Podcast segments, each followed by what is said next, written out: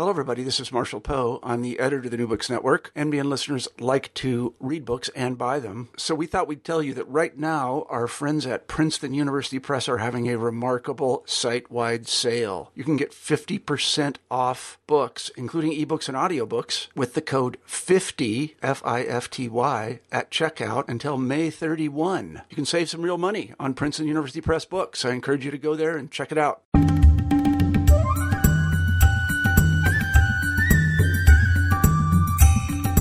Hiya, and welcome to New Books in South Asian Studies. I'm your host, Ian Cook. Today we're talking about a really brilliant book, Sacred Modernity Nature, Environment, and the Post Colonial Geographies of Sri Lankan Nationhood by Tariq Jazeel.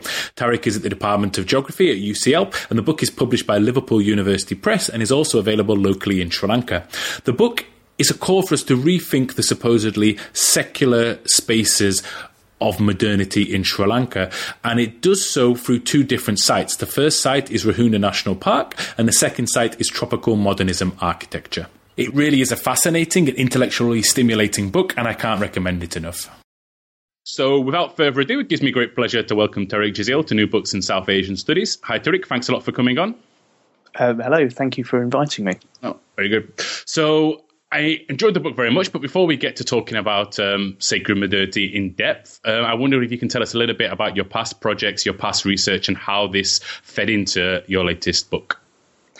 Um, yeah, so I guess the book has been a long time in the making, actually, and it's um, it's fair to say that my interest in in uh, the relationships between landscape, nature, and the politics of ethnicity and difference in Sri Lanka goes right back actually to research I did um, when I was doing a, a, master's degree in cultural geography at um, uh, Royal Holloway, University of London. And since then, I've conducted various research projects on different kinds of landscapes, different kinds of spaces of nature and environment in the Sri Lankan context, through which Sinhala Buddhist power and the politics of nationhood and identity are uh, instantiated and also contested, and that's really um, what the book is about.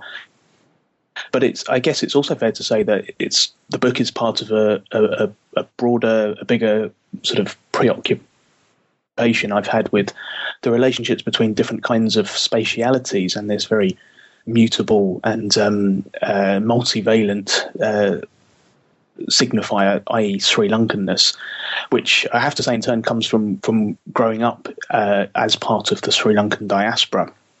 As someone also of mixed Sri Lankan uh, parentage, my um, uh, mother is Tamil, my father is Muslim, uh, and therefore I, I think you know always struggled in some senses to get to grips with the different and contested um, levels, locations, and the ways really through which identity is lived and negotiated in the Sri Lankan context. So, you know, the book is really part of that ongoing process to kind of work through some of those issues, I think. Mm-hmm, mm-hmm.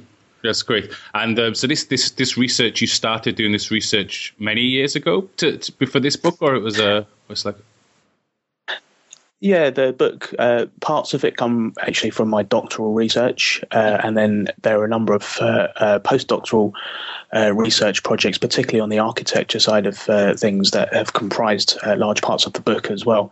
So it's in terms of actual research projects. There's some of my um, my PhD research in there. A lot of the stuff on the the national park, uh, Ruhuna National Park, was conducted around about the time when I did my PhD, and then a lot of the the second part of the book on tropical modern architecture was conducted in in years subsequently.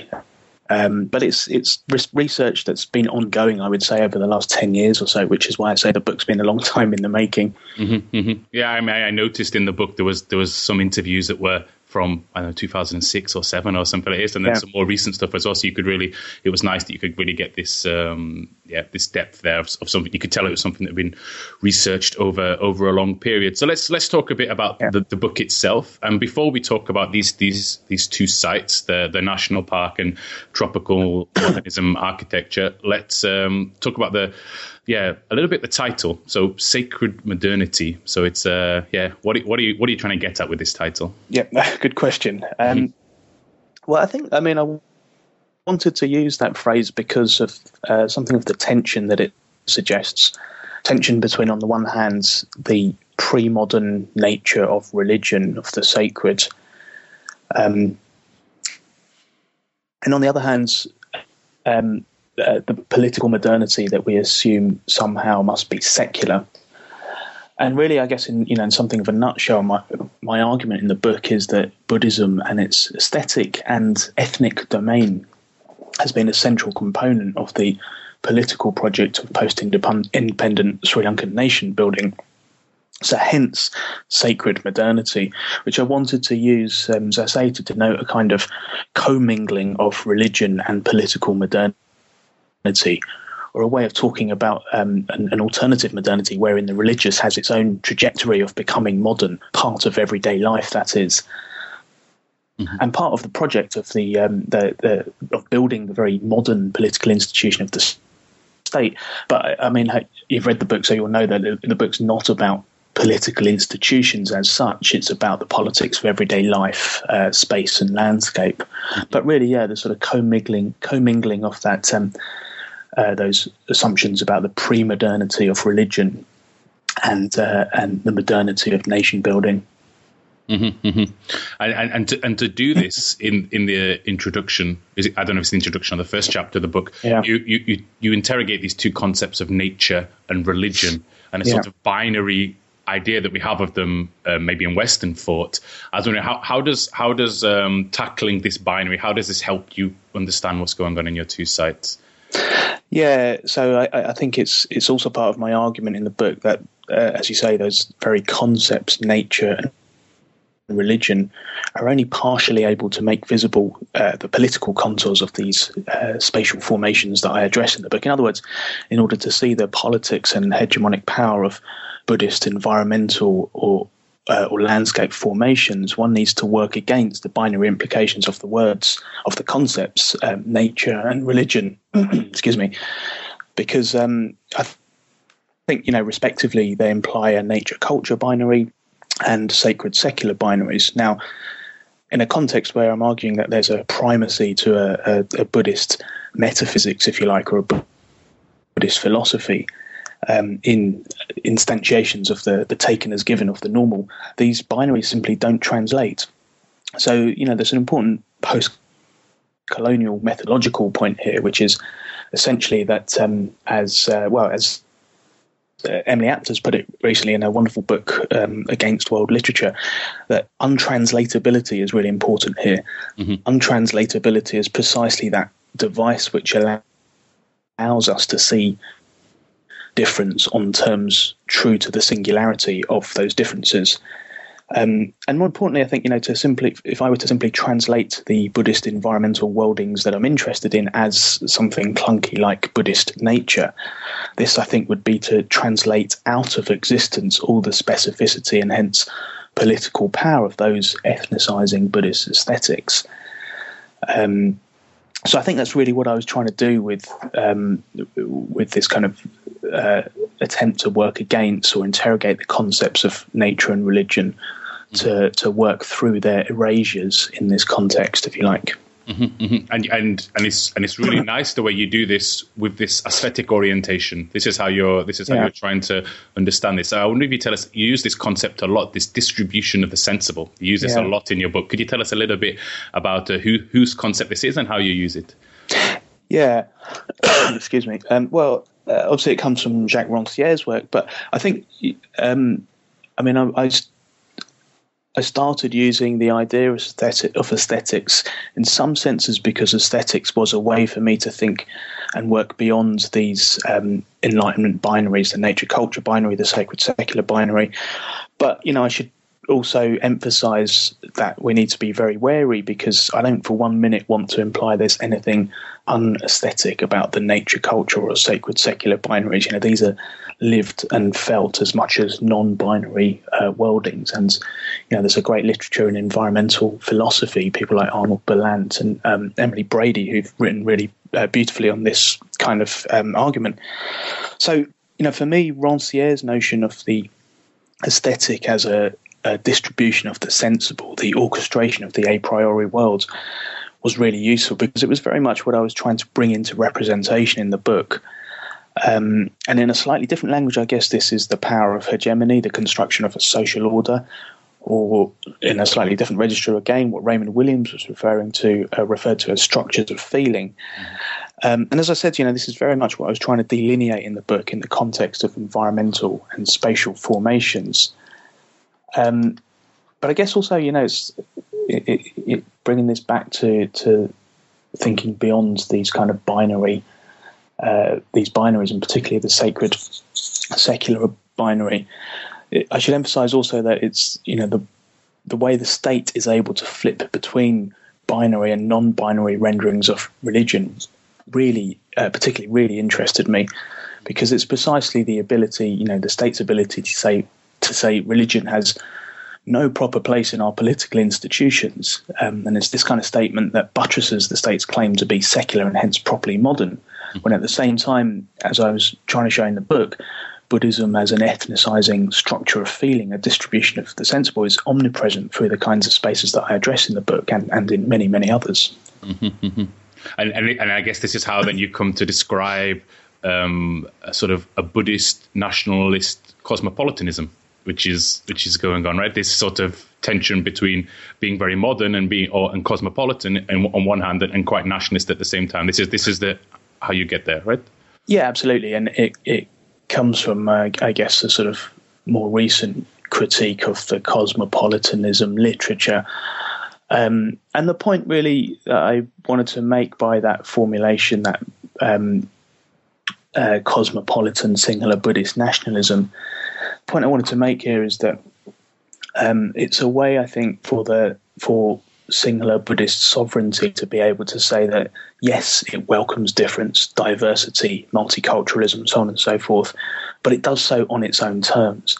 It is the sovereign entitled and able to tolerate non Sinhala otherness, i.e., Tamils, Muslims, Burghers. It draws the parameters for difference. It produces difference, if you like. Mm-hmm. Um, and this all sounds probably more complicated than it is actually, but in many ways, the book was a very simple exercise in trying to unearth just why it feels so natural um, for so many people in Sri Lanka to say and claim that the country is Buddhist and hence Sinhala.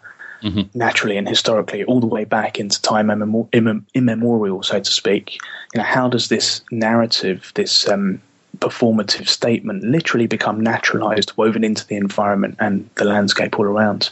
Mm-hmm, mm-hmm. And that's a that's a great segue into um, looking at the book, then looking at the, the two sites more in depth, because um, it's exactly how you, how you, take some. And so, yeah, before I before I say something, maybe maybe you should tell us then a little bit about the your first site, this uh, Ruh, Ruhuna, should say Ruhuna. Ruhuna, yeah, Ruhuna National Park. Yeah.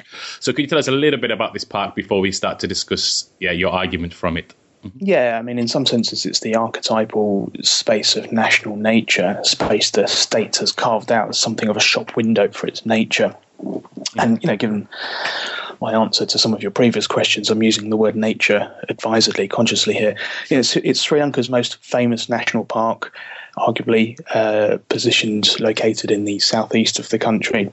Mm-hmm. Uh, one that, like many others, um, began its life as a game sanctuary in the early 20th century, actually the very late uh, last couple of years of the uh, 19th century in colonial Ceylon. And over the century has become a tourist attraction. It's deeply it was deeply embedded in projects of nation building in the post-independence context as well. Excuse me. And I think what interests me is that yes, it's a space of nature, a space that the state carves out to reflect its national articulation of what Sri Lankan nature is. And in this sense, it's a space that very much articulates this kind of binary understanding of nature culture. But its post colonial history has seen it become a space where the non binary Buddhist aesthetics implied by the phrase sacred modernity are also very present through the experiential domains that one's encouraged um, to engage with in the park's landscape, uh, the flora and fauna, the poetics of park tourism, if you like, but also through the archaeological narratives that are inscribed into the park, narratives of historical Sinhala sovereignty in the face of southern Indian Tamil invasion. You know, Ruhuna was um, reputed to be a landscape where the deposed Sinhala hero king Dutagamani allegedly regrouped and prepared to retake his northern kingdom from the Tamil invader Elara. And this is, you know, all written in uh, some of Sri Lanka's uh, sacred historical texts, uh, alleged to have happened some 2,300 years ago. So the national parks a space where these historical and aesthetic narratives are reinscribed and reproduced through a number of mechanisms that I talk about in the book. Mm-hmm, mm-hmm. And it's a and it's a really nice quote that you have um, from um, from a sign when you enter the park. I was, I, will read it because I think it really sort of captures this um, bringing together of this uh, of of yeah of nature and, and, and religion and, and debinarizing it, bringing it together. It says, um, and this is the start of this is what how you open the start of chapter three. It says, through these gates you enter a protected area. The animals, birds, trees, the water, the breeze on your face, and every grain of sands are gifts that nature has passed on to you through your ancestors, so that you may survive. These gifts are sacred and should be protected. Whisper a silent prayer as you pass through for the protection of wilderness around you and ensure that what you see and feel is passed on to the unborn generations to come. Like, wow, you know? It's very moving. Yeah. That's what you see when you enter a national park. It's, it's, yeah. it's amazing. Yeah. Yeah. Mm-hmm. And so, um, and actually, and this, this, and in this chapter, when you, um, that, that you start with this quote, you look uh, what you talk about a little bit here, this, this inscription, you're looking at archaeology, also um, historiography on the one hand, but at the other time, you're also describing the experience of being in the park. Right? You're, you're even describing your own feelings of being in the park. So I was wondering, how does this, you know, often very much state-led inscription and also the, the, the feeling of being in the park, how do these two inform each other in the in the production of space? Yeah, um, so I guess my argument in the chapter is simply that there's a common domain of experience that visitors to the park are encouraged um, to participate in. And, you know, the portal inscription that you read out is a great example of that, the ways that you're encouraged to participate in this aesthetic terrain, if you like. Um, but my argument is that this domain of experience is neither politically innocent nor is it incidental to the ways that the park has been textualized, written, narrativized through its history. So I begin um, by in that chapter by focusing on the ways that post-independent state archaeology has played a huge role actually in, in inscribing that Dutagamani narr- historiographical narrative that I just mentioned uh, within the park's landscapes. And this involved a lot of archival work looking at the um, Colonial Office and then Foreign and Commonwealth Office administrative reports archaeological surveys and also Department of Wildlife Conservation reports from, I guess, around the 20s or 30s onwards. Um, and particularly in the context of archaeological work, you begin to see that from around the 30s or 40s onwards, you begin to see um, what I might refer to as the Sinhalization of archaeological work in the park, such that state archaeologists were beginning to write into the park's landscapes their own and dominant historiographical um, narratives, Sinhala historiographical narratives. They were finding in the landscape evidence of mythical Sinhala history uh, that was recorded in these sacred texts, uh, texts like the Mahavamsa in Sri Lanka, and they were restoring these um, these ruins accordingly. Thus, in in very material ways, I think building spatial manifestations of a particular type of historiography. Mm-hmm. And Buddhism becomes central to this history writing, but also key is the fact that Buddhism is indissociable from um, the Sinhala ethnos, from Sinhala ethnicization. But at the same time, you have the development of um, national park tourism, which was very much part of the post-independent states program of populist nation building. That is, you know, ways of um, affording the people cheap and easy access to these national landscapes. And you begin to also see in the wildlife magazines and journals of the time the promotion and writing, I guess, of a particular kind of park experience that, as I argue, overdetermines the park's meaning. So, in other words, you know, that there can be no doubt that these feelings of being one with the universe or the sacredness, uh, which the park's portal inscription um, asks visitors to, to, to experience, there can be no doubt that these are feelings that are contextually located within the terrain of a Sinhala Buddhist aesthetics, of the sacred modernity. That is the book's title. So it's, it's in these ways that I wanted the chapter to make that quite extensive archival research that I did to inform the ethnographic work that was more focused on how the park is commonly experienced. Um, I use my own experiences as a way into that, but I'm trying to sort of reference a much wider domain of experience, uh, common experience, if you like.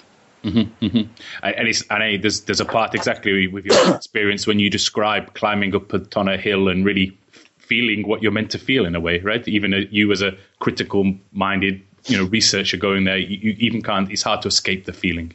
Absolutely, yeah, yeah, and yeah. In some senses, these are um, these are narrative devices in order to be able to bring home the argument. But you know, they're, they're, you're absolutely right as well. It is hard to escape those kind of uh, feelings of being very moved, of, of connecting with some kind of um, deep history that's written in a particular kind of way, of being able to imagine yourself in um, a landscape um, that's as it was, say, 2,300 years ago or something, you know? Mm-hmm. And this this um, so ethnicization of space, uh, and when you, you move up, when you it takes on a new dimension in the, in the next chapter, in chapter four, because you start to talk, I guess, a little bit more politically about how the state, how the space, uh, this national park was securitized in terms of a different type of tiger, the, the, the Tamil tigers, when they started to make entries into the into the national park. Yeah, absolutely, and, and you know this is another part to a really important part to the park's politics. Um, which is simply that during the Civil War, particularly through the 90s and early 2000s, Ruhuna was um, known by many as, as the Eastern Front for two reasons, really. One, because within its boundaries, it um, contained the southern border of the Tamil Tiger separatists' imagined homeland, Eelam. Uh, and secondly, because in some of its denser jungles closer to the eastern edges of the park, there were encampments of uh, Tamil tiger cadres. You know, these were thick, dense uh, jungles where it was easy for uh, the LTTE to um, to set up camp uh, and evade uh, uh, government the the government of Sri Lankan of Sri Lanka army. And there were a few incidents in the late 90s, early 2000s when tourists in circuit bungalows in the park were uh, kidnapped by the Tamil Tigers or where bungalows were burnt down, destroyed, etc. And what interested me here was first the ways that this was reported in the popular press at the time as the desecration of a particular kind of aesthetic. Right, these were experiences of being in the jungle in particular kinds of ways, as I argued in the previous chapter, that sort of being at one with the universe. That these were experiences of being in the jungle that were being lost or were being placed under threat by the tigers. And second, what interested me were the ways that the popular press began to play with the, the language of endemic species belonging in order to, to decry the Tamil tiger infiltration of the park. So, in other words, everyone in Sri Lanka knows that the largest big cat in Sri Lanka is the leopard. Mm-hmm. And therefore, the tiger has no place in the park. So there was all these kinds of um, word games around uh, what what kind of big cat belonged in Sri Lanka's most famous national park.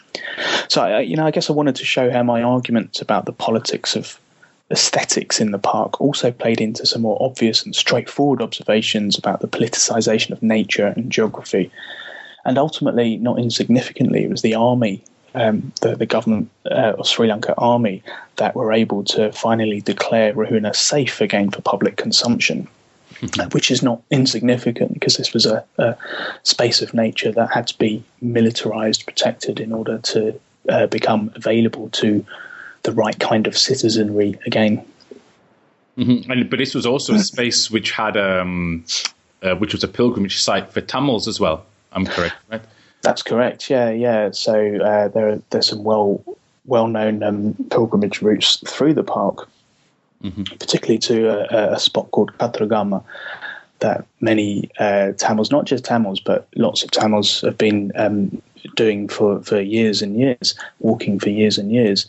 And um, through through the Civil War, you get these incredibly um, interesting sort of descriptions of the ways that the state wanted to to keep an eye on these Tamil pilgrims for fear that, that the LTT would be using these pilgrimage routes and Tamil pilgrims as a way of, uh, of, of, of entering the park, of making it through to the south of Sri Lanka.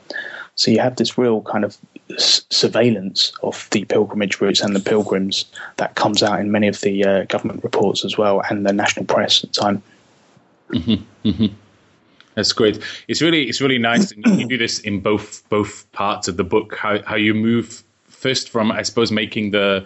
I mean, another way around, you might think the more simple way to organize it would be to make these big political arguments and then go down to start to think about the the more difficult to make arguments surrounding um, the sort of the, the the unseen aesthetics. But it's nice in, in both in both parts. You start the other way around, like building building the argument away from the most from the most difficult point. And you do this, like I said, in the first part of the book, which is about this, which is about Ruhuna National Park, and in the second part of the book, when you're talking about a specific type of architecture, which is um, tropical modernism. And so I have a very simple first question, which I'm sure lots of people will, will want to know as well. Like, wh- what is this style of architecture, and, and who were its main uh, proponents?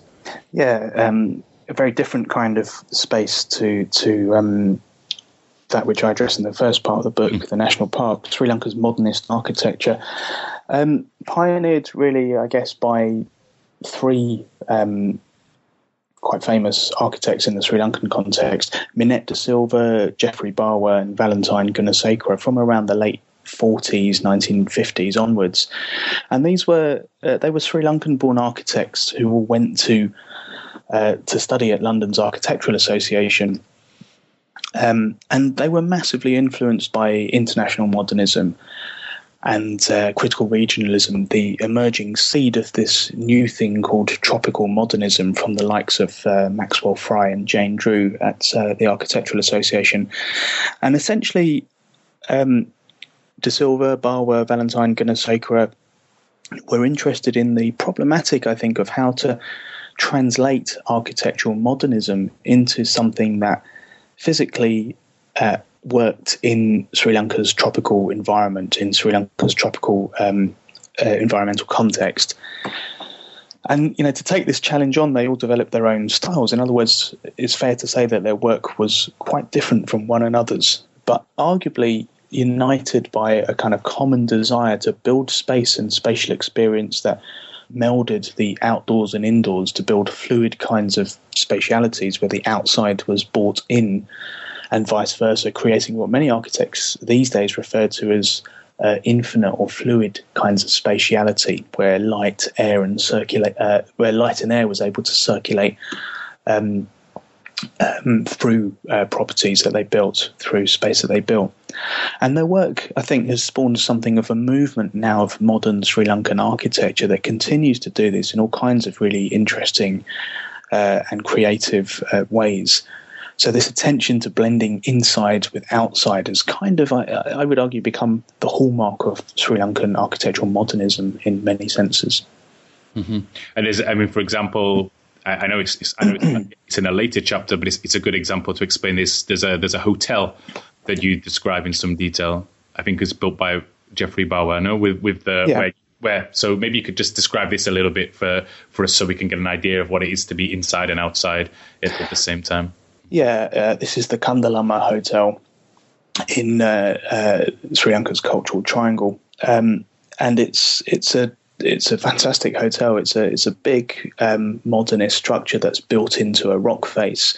So the structure kind of merges with um, with the rock face. Its uh, rooms and hallways uh, are in part open to the environment beyond. It's planted uh, with lots of um, uh, native vegetation, such that now it's it can be difficult to actually at a distance. It can be actually difficult to pick out the hotel because it seems to have merged um, with the the uh, uh the planted rock face. Um, and you really do get this sense, you know, moving through this hotel, moving through its spaces, that there is little by way of separation between uh, yourself as you're in these spaces and the environment beyond. And there are all kinds of um, large features and small details that work to accentuate this kind of spatial experience. The fact, the, the idea that you're part of the environment beyond. So, for example, um, there are infinity swimming pools that look out to the Kandalama tank uh, lake uh, beyond reservoir beyond. So when you such that when you're in one of these swimming pools, if you're lucky enough to be in one of these swimming pools, um, you, your view merges seamlessly with the landscape beyond. So you're supposed to it's supposed to create this illusion that you're swimming in the in the tank uh, with the bathing elephant, so on and so forth. Mm-hmm. So yeah, there's a, a brief synopsis really of the hotel. Yeah, I have to say you choose your your, your field sites well, like luxury yes. hotels and national parks. Yeah. so yeah. Yeah, I'm sure it was a, a, very trying field site in this way. Um, it was. so, um, this, but it's nice you describe the feeling because that's exactly what you, you move on to talk about in the next chapter when you when you want, you're making an argument about how built space has effects on people, just as the same way that people affect meaning of built space. So you, you're talking about the yeah the, the way in which these these these tropical modernism buildings, how how they really you know affect having having effects on the people who live there, and you, you do this through building on interviews with people who live there, but also with architects, students, and interns, and uh, and this as well. So what's the what's the argument you're trying to make here? Um, do, do you mean in terms of um, the methods I chose, or no? yeah. So in, um, yeah, yeah, both really. So like, why what so why did you choose? Yes, both in the terms of the methods, but also in terms of what, yeah, what, what, what effect did it have on people? Basically, the people who lived there as well. Right, I see. Um, yeah, I, I, I think um, so. In terms of the, I, I, I did want to. It was my own experience of some of these spaces that initially got me interested in in the aesthetic terrains or domains of experience that uh, I, I, saw something in. But I think what was really important for me was to try to allow people to tell me about these spaces. You know, why were people commissioning these this kind of architecture for their own houses?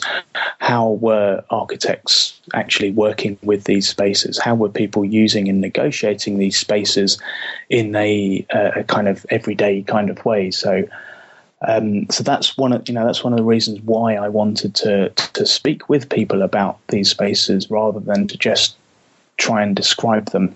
Mm-hmm. Um, and in many senses, I think it, it, was really that that what came through strongly in a lot of the ethnographic work that I did was this feeling of um, infinite spatiality, the the the feeling of of not quite knowing when you're inside or outside that was narrativized um, in a particular kind of way that collect that connected in many instances with um, hallmarks or, or tenets of a, a Buddhist aesthetics.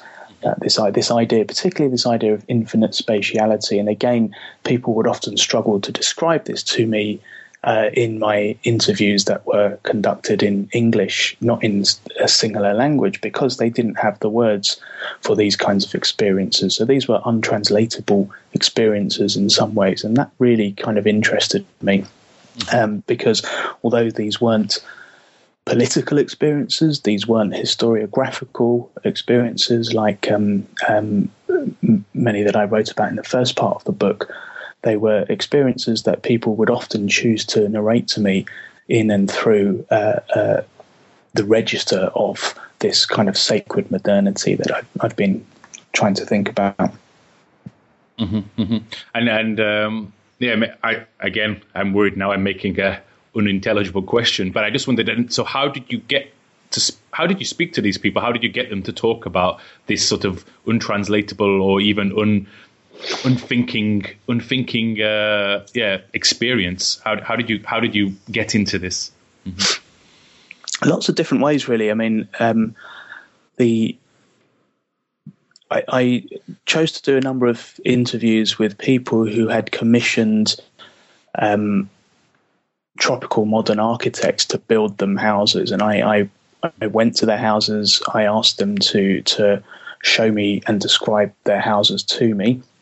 which was a fascinating experience. And a lot was revealed in, in, in those kinds of ethnographic encounters. But then I also um, I did a lot of work interviewing architects themselves, which was which was fascinating, um, but also architectural interns, as you just mentioned, um, who were uh, deployed and to go and work on these kinds of properties. So shadowing them, really, mm-hmm. finding out, you know, what what it is they were doing when they were doing their drawings, when they were uh, uh imagining how they would change a particular space uh, to suit a client's needs, so on and so forth. So it was really, you know, trying to get under the skin of this architectural complex, really. Mm-hmm. I think um, it was, um, in some senses, quite haphazard in many ways, but it was, it was, it was also in, in other senses very revealing. But I have to also say, I mean, there's a lot of ethnographic work, but the other part of this work was also the textual and archival work. So this there's a big, and indeed there's one chapter in, in one whole chapter in the book on the kind of the way the architecture is overdetermined by its textual field. There's a lot of writing about this architecture, you know, in coffee table books, style books, um, in newspaper, magazine supplements, uh, those kinds of things. Um, so I really wanted to kind of get to grips with all this literature as well, mm-hmm. and to understand how the literature was pulling uh, the architecture in a particular kind of direction narratively as well. And, and the final part of all this, I guess, really is to not underemphasize the role that the state has played in locking the architecture into particular kinds of narratives as well, because Geoffrey Bawa um, probably the most famous of uh, these early Sri Lankan tropical modernists in Sri Lanka, um, was commissioned by the state to do a number of really important national projects, if you like, uh, through from around the 1960s onwards. So the Kandalama Hotel, which I, I just spoke about, was one of those projects. Um, and that was for a national tourism company closely aligned to the state. He was also commissioned to build uh, Sri Lanka's brand new parliament building. Um, and also to build a, a uh, brand new state university again down in Ruhuna. Now, these this was all at a time when the state uh, was was uh, the government was building a state in a way that closely aligned itself with a majoritarian Sinhala ethnos. So it was, it was very much an exclusivist kind of state. Um, so the way that, that this style, tropical modern style, got uh, subsumed, if you like, by uh, state narratives of what an emblematically Sri Lankan kind of architecture should be. And emblematically Sri Lankan meant Sinhala in many ways, Buddhist in many ways. Mm-hmm. Mm-hmm. Yes, is this um, yeah, exactly this way that the yeah impossibility of artistic uh, autonomy, which is uh, which is exactly this is uh, how you can't how you can't escape the the yeah the context within which you're working. But as mm. I, I, I wanted to yeah I just I mean I'm I'm wondering maybe yeah, maybe maybe they have, maybe they haven't. Have have you sent this book or, or some of the or some of or some writings to these architects that you did research with, and have they or, or not? Yeah, uh, I have, I have, yeah, uh-huh. um, and that's really important to me. And, and it's yeah. it's a tricky one because you know what what what I'm essentially doing is critically engaging mm-hmm. uh, an architectural style that is in some senses so far away from politics mm-hmm. uh, that it becomes a quite quite a difficult thing to do. And, and you know, many would also argue that what I'm doing effectively is ceding to Sinhala nationalism something that that is, um, as I've just said, so far away from the political uh, that it's a, a, a tricky game to, to, to, play, so to speak. But, you know, let me be clear. I, often I think the architects themselves uh, would talk to me about being caught in a kind of trap here because the architecture has become so associated with this aesthetic formation that the architects can't easily escape it. You know, their clients want a typically Sri Lankan building one that affords spatial experiences that are legible in particular kinds of ways, and that I argue also reinstantiate a Buddhist structure of feeling that's ethnicized by association. So, as a consequence, um, you know, the market plays a role here in, in locking uh, uh, the architectural style and narrative uh, together. And architects um, a few architects spoke to me about how they really wanted to innovate and try new stuff, but they found it very difficult to because other, if they did, they wouldn't get any work. Right. Um, so, um, so yeah, yeah. So yeah, that, and uh, this is, I, I suppose, this ines- inescapability in a way is, is, a is a good is a good time then to talk about um, the sort of hopeful air or hope, hopefulness that you suggest at the end of at the end of the last full chapter, and it, it relates to the it relates to the wonderful front cover that you've got, which is um yeah a, a, a pink um very soft looking uh, bed. Like uh, so, actually, maybe you should describe it because then uh, you know you know its you know its context as well, rather than my poor description. Mm-hmm. So yeah, yeah. It, I mean, it's an installation by a fantastic Sri Lankan artist, uh, Tham Shanathan, uh, Tamil uh, artist, who's based now at the University of Jaffna. And I don't, will, will there be a, a image of the cover of the book on the website? Yes, yeah, there will. Okay, so so listeners will be able to to see this as well. Right. Um, so it's a it's an oversized um, red very sumptuous, uh, velvety looking uh, bed placed right in the middle of um, a field which is in one of it was in Geoffrey Bawa's estate, uh. And the, the installation was made at an artist's retreat, as I said, in Geoffrey Bawa's old estate. Um, in other words, right in the middle of the kinds of landscapes that my book focuses upon. And indeed, in one of the chapters, um, I have a discussion of that that precise view that the bed is placed right in the middle of. And as I said, it's this wonderfully sumptuous, oversized red velvet bed. But the thing about it, it the installation is called Paradise. The thing about it is that it's made of military sandbags. the materials that the state uh, used to protect itself and its citizenry from the Tamil Tigers uh, during the war uh, it's really hard, it's really uncomfortable as soon as you go and touch it. So, you know, it was for me is this wonderful statement about how everything that's seductive and sumptuous and evocative uh, in Sri Lanka uh, has some underside to it. There's some other slightly more sinister, ethnicized, and, and, and militarized sides uh, to these kinds of landscapes. You know, much like as I said with the um, um, the skirmishes in Ruhuna National Park through the 90s and 2000s. It was the army who ended up securing the park and making it safe again for its public. Right, so there's there's this uh, relationship between um, the evocative, sumptuous landscapes that I write about here and militarization that I think the the installation really nicely brings out. And um, yeah, I firmly believe that we should judge this book by its cover. I, I, can't take credit for the cover because it's the artist's work and it's a fantastic installation. I think. So. yeah, and it's it's uh, it's a it's a cover that you don't have explained to you until almost the end of the book as well. So yeah. It's a good, it's a good tease as well after after such a wonderful front cover. I I, I wondered, um, like when when you decided to to to to make to, to write this book?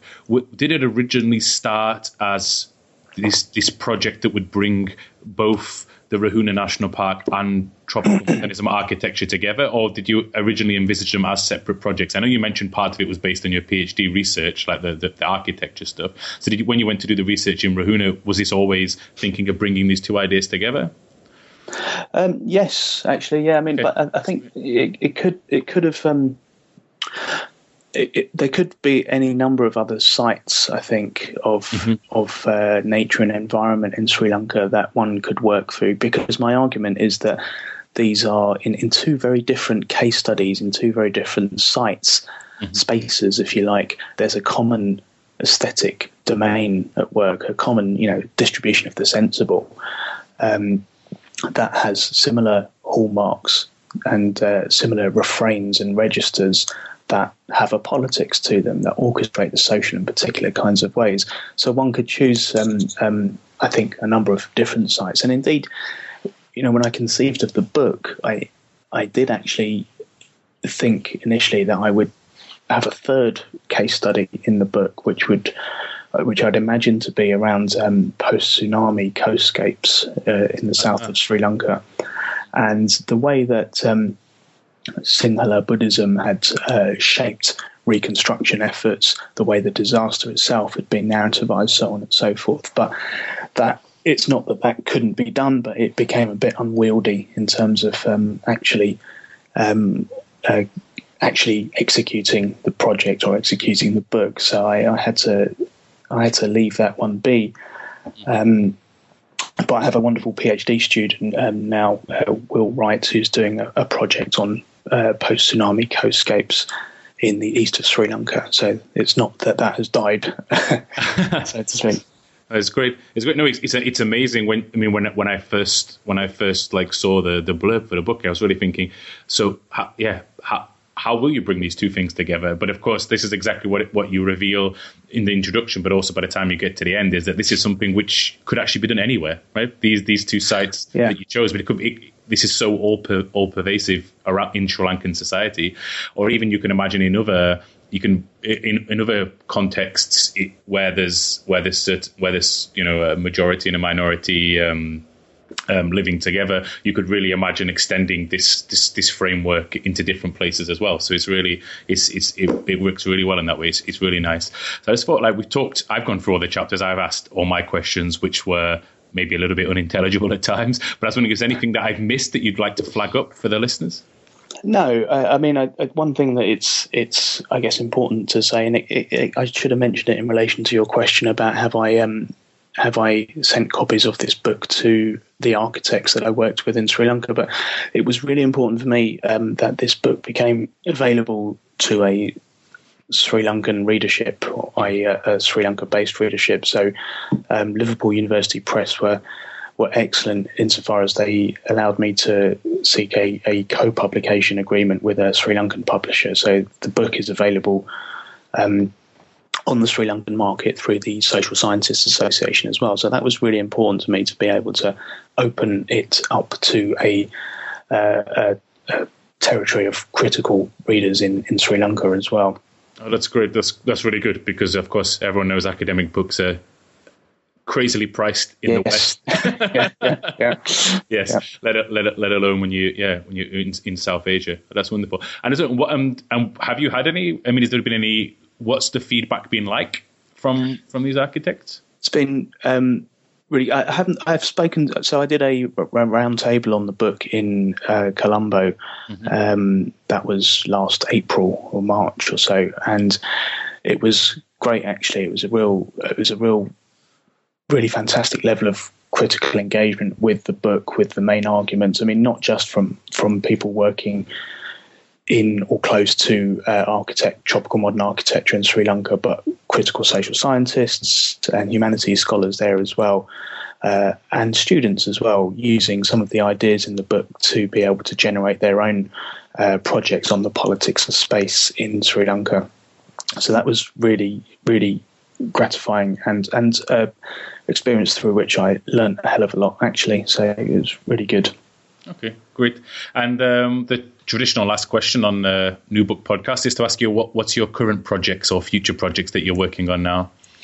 Uh, current projects and future projects. Well, I mean, I'm the work on Sri Lanka continues, and I'm at the very early stages of trying to develop a new project again on aesthetic constitutions of the political in Sri Lanka. But I want to engage a bit more directly with with modern art in Sri Lanka, uh, contemporary art in Sri Lanka and there's a there's a sort of burgeoning art scene in Sri Lanka since um, the end of the war. So I'm interested in in the ways that artists have dealt with the conflict, um, and also the the role that the now that the market is is slowly but surely hitting uh, the the Sri Lankan art scene.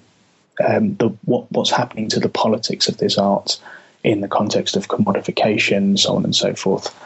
Uh, so that's a project that I'm at the very early stages of of, of getting going, and um, also in terms of the work on architecture that I um, focus on in the book, I've I, I kind of extended that a little bit to think about other South Asian iterations of international modernism or architectural modernism. And I'd been doing some work on Auroville in um, southern India, mm-hmm. a utopian um, settlement in Tamil Nadu, actually. and thinking about the role that modernist architecture has played there in community building and the politics of utopian urbanism, so on and so forth.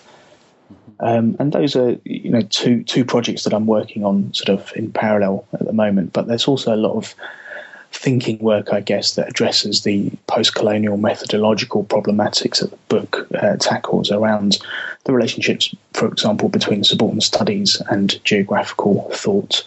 Uh, for example, that I'm continuing continuing to work on as well, the politics of knowledge production, so on and so forth brilliant. They, they, they, all, they all sound really fascinating. I suppose I just I, I, said it was my last question, but I should have probably asked this question in the beginning. Do, do you have an architectural background or training, or you always were a geographer? Or no, no architectural training or background, which is both a, um, a blessing and a curse in many ways. I think mm-hmm. because I, I, think what's um, I mean, in many ways, I had I really when I do this research and when I continue to do this research, I really have to be educated about architecture and the way that architects think and work, so on and so forth.